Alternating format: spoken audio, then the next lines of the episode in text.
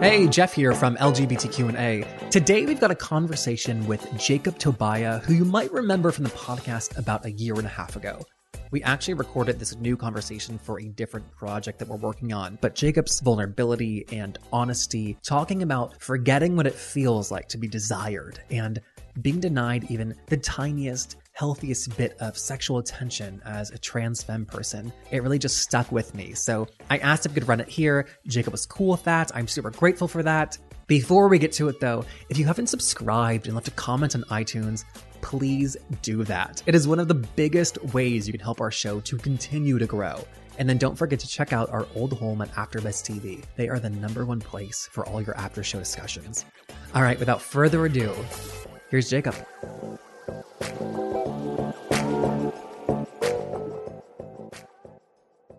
I've been thinking a lot about what it means to to feel desired or to feel wanted in the context of my gender. You know, like it's and it's interesting because you know I just wrote 160,000 words about my identity and I really don't talk about my sexuality or my intimacy or or like my experience as an erotic person other than in kind of like a jokey you know, like making jokes about how horny I was as a teenager kind of way. You know, like I glaze over it, but it but it's not a dive, you know, like And that's intentional? Yeah. Well, well yes and no, right? Like it's intentional because I'm not ready to talk about it publicly yet, but it's unintentional in that the reason I'm not ready to talk about it yet in a lot of cases is because is because I don't understand it fully. I feel like the great unfinished business of my gender exploration is trying to figure out what it means to be desired in my femme. Because, you know, it's not like we grow up in a world where people are taught to do that. When was the last time that somebody made you feel sexy? I think internally, I feel sexy all the time. Like, I look in the mirror and I'm always just like, damn, you know, like, especially, I remember one night I went to I think it was Point Foundation Honors at the Beverly Hilton. And I had this like floor length gown and my hair was all done by myself, but done. And like, you know, I was wearing, I wasn't wearing like some bright, crazy lipstick. I was wearing like a subtle lip and like just enough eye makeup. And like, I mean, I just, I looked gorgeous. And I remember leaving that night so angry that like I don't get any like real attention for that. I get lots of like, oh, you're fabulous. Like, oh, you look great. Or like, oh my God, I love what you're wearing. Or, oh my gosh, can we take a picture? But I don't get like, I don't get like, uh, oh wow, how are you? Like, I don't get the, I don't get the, the like subtle indications that people are consuming my body sexually, not just aesthetically. You know, like everyone drinks up my aesthetic. People are so into that part. But that doesn't translate into sexual desire, it doesn't seem. Or if it translates into sexual desire, people aren't acknowledging it. And you know, it's it's hard because the the pro- thing is it's like you can be as empowered as you want to be in your own head, you know? But like romance and attraction are reciprocal enterprises. I mean, like, I'm great at fucking myself, sure. Like, you know, I've mastered that art by now. No amount of self love can make someone want me. Like, that's not how consent works you know? And in the conversation of consent, I think that oftentimes something that you point out is that being sexually objectified can feel really good. Yeah, no, like when there's not a safety issue, it can feel so good. Yeah, like someone looking at you, if especially if you don't experience it very often, someone looking at you and wanting to like taking your clothes off with their eyes is so I mean it's so hot and it also it's real power. You know, sometimes I feel like the way that a lot of the way that a lot of cis women that I know relate to objectification is kind of like the way that a lot of successful actresses I know relate to work. They're like, oh my God, I have to do this thing. Like, oh, I booked this role and it's, like I have to go to Cabo and film it, blah, blah, blah. You know, like, it's like this run of the mill thing that you do all the time, that you get all the time, that's like kind of annoying, you know, because people are always trying to give you work and you're like always working and you're like, oh my God, I'm always working and I'm exhausted and this isn't balanced. But for an actor who is starting out and doesn't have any work, like one job is incredible. It's about balance. And and the fucked up part about about living in a world that creates double standards for femmes is that it also creates dichotomies between like sexual haves and sexual have nots. And the people who are deemed, you know, like in the sort of Madonna whore complex, you either have too much sexual attention directed your way at all times or you have like nothing directed your way. Yeah. You know, it feels like a lot of people are denied the ability to have just a healthy, happy amount of sexual attention in their lives. And I think in, in relation to feminine people in culture can never do anything right. They talk too much about sex and they're too sexy. They don't talk enough about sex. They talk about politics and they, they should want to do their art. But if they don't mention their politics, then we're like, why are they not talking about the politics? And there's always a critique and you are critiqued that way. Yeah. I mean, I think, I think that the, the thing that's hard, I have a lot of trouble communicating how I want to be desired. And, and I have a lot of trouble talking about sexual neglect because we just don't have a simple equation or a simple digital rubric for doing it, you know? Yeah. And and I feel like what always ends up happening is that when I talk about feeling sexually neglected and wanting more sexual attention, if people don't like the way that I said it, they don't attack my ideas, they just attack my status as a feminine person if I don't frame at all of my sexual politic conversation properly, what's invalidated is not my intellect or what's what's challenged is not my intellect or like my argument. What's challenged so often is just like, well, you're not supposed to be here anyway. I feel like trans femmes, especially trans femmes who don't claim the label of woman, anytime we talk about attraction or sexuality or try and enter into conversations that impact feminine people, if we don't, if people don't like what we say, you know, it's like that moment in Mean Girls where it's like she doesn't even go here, you know? But about the world. Yeah. Yeah. Like that's really I, fucked up. If yeah, like I mean, it's interesting because when I published that piece for Playboy, being like, I want to be objectified, which, you know, that wasn't me twisting my words. Like, I know I'm a really, I'm a very talented writer. Like, when I say I want to be objectified, I don't just mean I want to be sexually desired. I actually want access to the feeling of objectification on a consensual basis, which I believe is possible. Some people disagree on a definition, and that's that's a different conversation. We can disagree on the definition of objectification, but the way that I identify objectification is like being reduced to a raw sexual self by someone else. To someone else, someone else being able to look at you and not having to see your personhood all the time, your full personhood, but being able to see your to see like I think there is something that's that can be incredibly powerful and hot and consensual about being seen as a sex object for like a minute, you know, for like an encounter, for a moment when you have the ability to opt out of being seen that way if it doesn't feel good anymore. It is part of a kinky power play. And like I'm into kinky power play. Some people, you know, think that like they want they want me to own they're like, "No, but that's not objectification can't be good." And I'm like, "Well, it can be like if you're kinky and into that." And it's like, but then why do I want it? Well, I know why I want it. That's true. Because I think like and, and I know and I want it both on an intellectual level because I feel like I'm always so in control of my brain and I love the idea of someone else like taking control. Yes, I guess that's not why do I want it. It's like it can't be a bad thing because I do want it and I'm okay with wanting it. Yeah. Yeah, and I'm you're okay telling me it's it. bad, and like I don't care. I don't think it is all exactly. the time. All the time. And, I, and that's like the thing is, it's the thing that has always been true in feminism.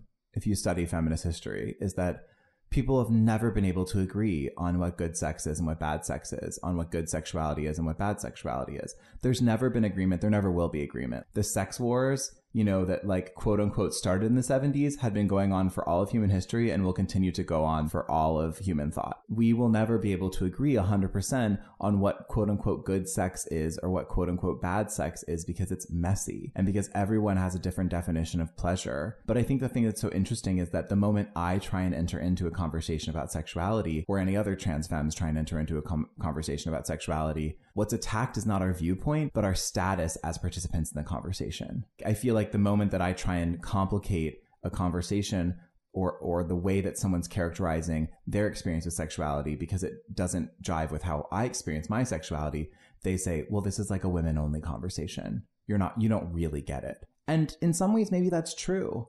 But the converse is also true, which is that maybe you don't really get me you know, but you're not asking to learn more about me. You're not asking to be in sisterhood with me in creating a world where I can be desired. And the irony is that standing together around all of this and standing in solidarity with trans femme people and helping trans femme people to get the sex that we deserve is actually helps everybody. Like everyone, I think that everyone benefits in a world in which trans feminine people are allowed access to to being eroticized and not just fetishized. Absolutely. So what happened on that date that you went on in Los Angeles? Well, so you know, it was like a period of time when I was like, I'm gonna try this dating thing again. You know, it was one of the first times I'd been on a date with someone who wasn't who wasn't terrified or immediately turned off by the idea of of my femme. And that part felt really good. You know? We didn't drive for like other lifestyle reasons, how much we party and like all that kind of stuff that I was like I don't actually want to pursue a relationship with this person, but it you know, it felt it felt good to be wanted again. And it was something that I, you know, I I I forgot what it felt like because it just it's just so, you know, the thing is it's not impossible for me to have sex with people, but it's the odds in my lottery are a lot lower than many others. You know, like the effort that I have to put out there to find someone who is into me and will not have their desire compromised by the fact that I'm feminine I mean, it's just so, it's such a big burden. In general, the intimacy or the sex that I maybe do find is often not worth the search. By the time I find someone who is into me, it wasn't worth the damage to get to that point, if that makes sense. You know, like in the aggregate, I still lose. It feels that way at least. If I had someone that, I, if I found someone where we would end up being compatible, not just on a basic level of like, are you attracted to me, but actually on uh, on on the other levels that matter in terms of creating a relationship, then maybe it would the effort would feel worth it. But it's like I don't get to be picky about compatibility often. And I feel like this is the moment in the conversation where this a TV show where as a good friend, I turn to you and say like, no, Jacob, you're an amazing person. There's someone out there for you. It's okay. But I'm a rational person and I recognize that you are a niche product you know yeah like and, right now yes exactly right yeah. now in society and um i hate saying that but like it's true and and it's i mean it's not so hard to imagine how this changes i feel like an electric car 5 years ago you know? Like there was one person who was interested enough and willing to spend the money to buy it. And when we saw them on the street we would all stare and be like wow that's an electric car. Whoa. And you'd look at the person driving it and you'd make assumptions about them too. I think that how part of how it changes is by everyone saying, no, we need to invest some resources in marketing. You know, like we need a proactive campaign across media to allow trans feminine people and not just passing trans women, but trans feminine people in general access to being held and loved and caressed and fucked on screen that kind of marketing campaign is not an accident. You know, like you can't just rely on everyone's desires to shift only from seeing that one person drive the electric car. You have to like do a big blitz and work really hard to make a niche product actually kind of cool. And then all of a sudden you'll start to see kind of a few of them. And then eventually you won't bat an eye at a Tesla. And I think that that's the future. But the, the thing is like, I don't, I don't have the resources to run that campaign right now. You are working towards it though. Sure, yeah. That's the angle that you're like on the path for. Yeah, the irony is everyone's like, well, why are you so focused on your career? And I was like, or, or they're like, well, maybe you should try dating again and not focus so much on your career or whatever. And I'm like, my career is dating. Dating is my career. Like, if I sell a TV show and I'm able to actually have protagonism and be seen as I am on screen and have people date me on screen, that changes my sexual reality. I hope my career pursuits and my quest for visibility and to like have a successful career as an actor and a producer and a writer is a quest to create a world where I can actually have a partner. And actually, I think it's easier to change the face of media via my brilliance than it is to find that one in a million person who is already there. Cause it, that's the other thing is it's not that people are evil for not wanting to fuck me. Like that's not what I'm saying. What I'm saying is that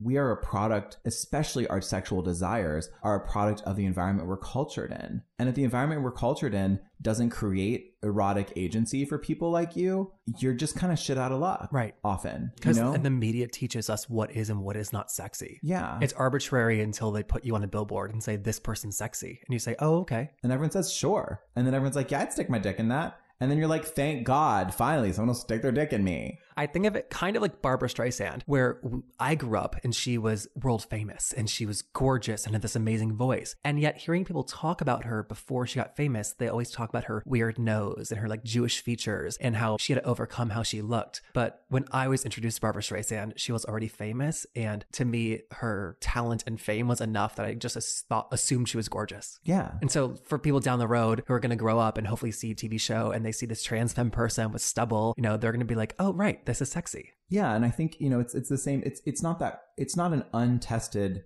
theory of change. You know, Oprah's visibility changes what shapes of bodies are considered gorgeous. You know, and valuable and interesting and powerful. Mindy Kaling's visibility does that too. And now they're in a movie together being like interdimensional time witches. And That's your brand. Yes, that is my stealing that. brand, which I'm just like, can someone add a fourth in here? Because like we should have that was a big miss on everyone's end. But that that radically like it really does shift how people what bodies have access to power and what bodies don't.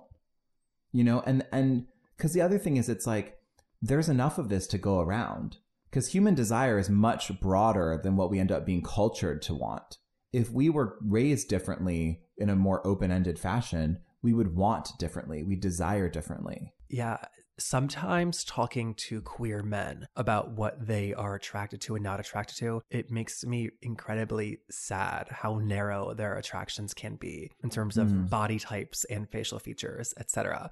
And I remember once telling you that I was attracted to people who had intelligence and conversational and that I didn't care so much about bodies. And I thought that that was the norm. And I remember you like literally laughed out loud. I, well, I was also like, I was just like, you're full of shit. Like, you're, are you just like, why are you lying? Like, why are you like, that's not a, that's not a thing that gay men say. Right. I'm not saying that I'm not Not not attracted to like say. a great body.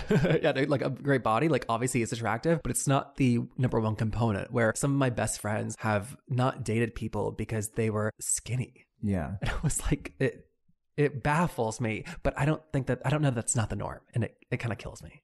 Yeah. Like, I think we're both very non-normative in, in our own way. And I didn't realize that though until it literally made you laugh. And I think it's important too. Like, I think one thing, a really important component of this for me is learning to be more confident claiming dissonance from gay culture and just saying, like, the way that gay culture creates desire and recreates desire among gay men is trash. It's so bad. Like, it's vile.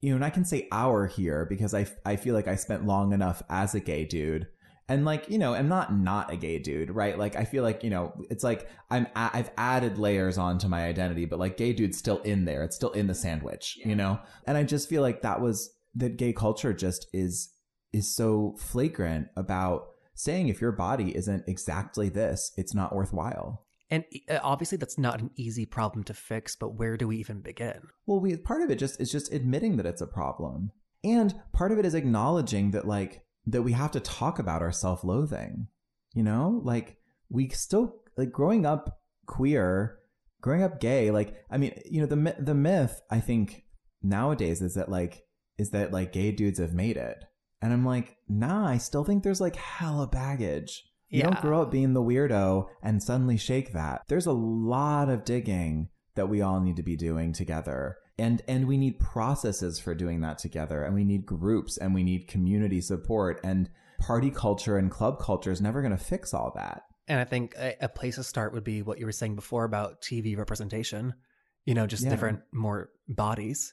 I, I think of, I think sexual desire is so complicated, but I also I firmly believe that men or queer people know that they cannot say I'm not attracted to black people, I'm not attracted to Asians, and some queer men know that they can't maybe say that. online they say it, but um, th- they know that that's a problem, even if they say it. But it has not yet dawned on the culture that they can't say I'm not attracted to fat people. I'm not attracted to this kind of person because that to be is a little more like more socially acceptable. Unfortunately, mm. when I think it's just as problematic. Well, the thing for me is that I'm not trying to say that people who don't experience authentic sexual desire for femmes are bad people. What I'm saying is that there are a ton of people out there who experience sexual attraction for femmes that just do not own it because it's harder to do socially. And those are the people that I need to step up. You know, like I really do believe that the universe has some natural complementarity to it. That for every type of human, there are people who are sexually attracted to that type of human. I don't believe that this happens in a vacuum, you know? And it's funny too, because I look at I look at like lesbian culture and I look at all these lesbian couples I know where there's like a butch and a femme together and they're so happy and they look so good and like and you know the butch does not have to apologize for two seconds about the fact that she's gender nonconforming or they're gender nonconforming you know i look at even like my trans masculine friends who tend to date within the pool of bi and queer women and their emotional reality is so different from from what i'm seeing trans feminine people go through what i know that's about is it's about masculinity and about the way we've we've cultured men I believe the innate desire is there, but it's buried under so many layers of shame that most people will spend their entire lives not acknowledging it. And the devastating part is that I can't uncover someone else's shame for them if they're not even going to say that they need help to do it, you know? Yeah. If they don't want to, even. Yeah. And I think that there's, there are just so many people out there who think that, you know, gender nonconforming femmes and trans women are sexy and delicious and wonderful. I mean, it's empirically true. I mean, look at the porn world. There's so much trans porn out there. Who are these people watching it? And why can they only navigate that sexuality online? Why can't they like take me out to dinner? I'm not even saying that you got to take me out to dinner five times and then we can fuck. I'm literally saying just like, can we be seen in public for two seconds? together. Because if you can't do that, then like, I'm sorry, I can't suck your dick. That's just the rules. So next time you see Jacob in a gorgeous dress and want to celebrate them and tell them how great they look, like look inside and say, "Do I want to fuck them?" Yeah, and then just be like, "Hey, uh, what are you doing after this?" And then I'll be like, "Oh shit, did you just hit on me?" And you'll you'll be like, "Oh yeah," and I'll be like, "That's awesome." And then if I end up having too much attention, I'll let the world know, and I'll be like, "Everybody, stop hitting on me now. I'm done." You know, but that's the thing is it's like it's not a zero sum game either too, right? Like one person saying I need to get hit on more often does not mean that everyone else needs to get hit on more often. But I absolutely am consenting to being hit on more often. People come at me with your best foot forward and I'll let you know if I'm into it. And that's our show. Big thank you to Jacob for this. If you want to connect with them or stalk them on social media, Instagram is the place to do that. They're on Instagram under their name at Jacob Tobia. I'm also on Instagram at Jeff Masters1 if you want to connect with me or just leave nice comments on all my pictures. And then I always have to ask because it is so important. If you haven't subscribed on iTunes and left a comment on iTunes, please do that. It is one of the biggest ways you can help our show to continue. You can also sign up for our newsletter to stay up to date on all new episodes and live shows. You can do that at lgbtqpodcast.com. And then also, I want to mention that this summer, I'm going to be doing AIDS Life Cycle, where I'll be cycling from San Francisco to Los Angeles to raise money for the life saving services that the San Francisco AIDS Foundation and LA LGBT Center provides. If you want to or are able to contribute, I would absolutely love that every little bit counts. I have a page up at tofighthiv.org slash jeffmasters1. There's also a link in the show notes on all of my social medias as well. And a big special thanks to our partners at Panoply, AfterBuzz TV, the Elon University in Los Angeles studio, Jason McMurdy, and everyone for listening. We'll see you next week.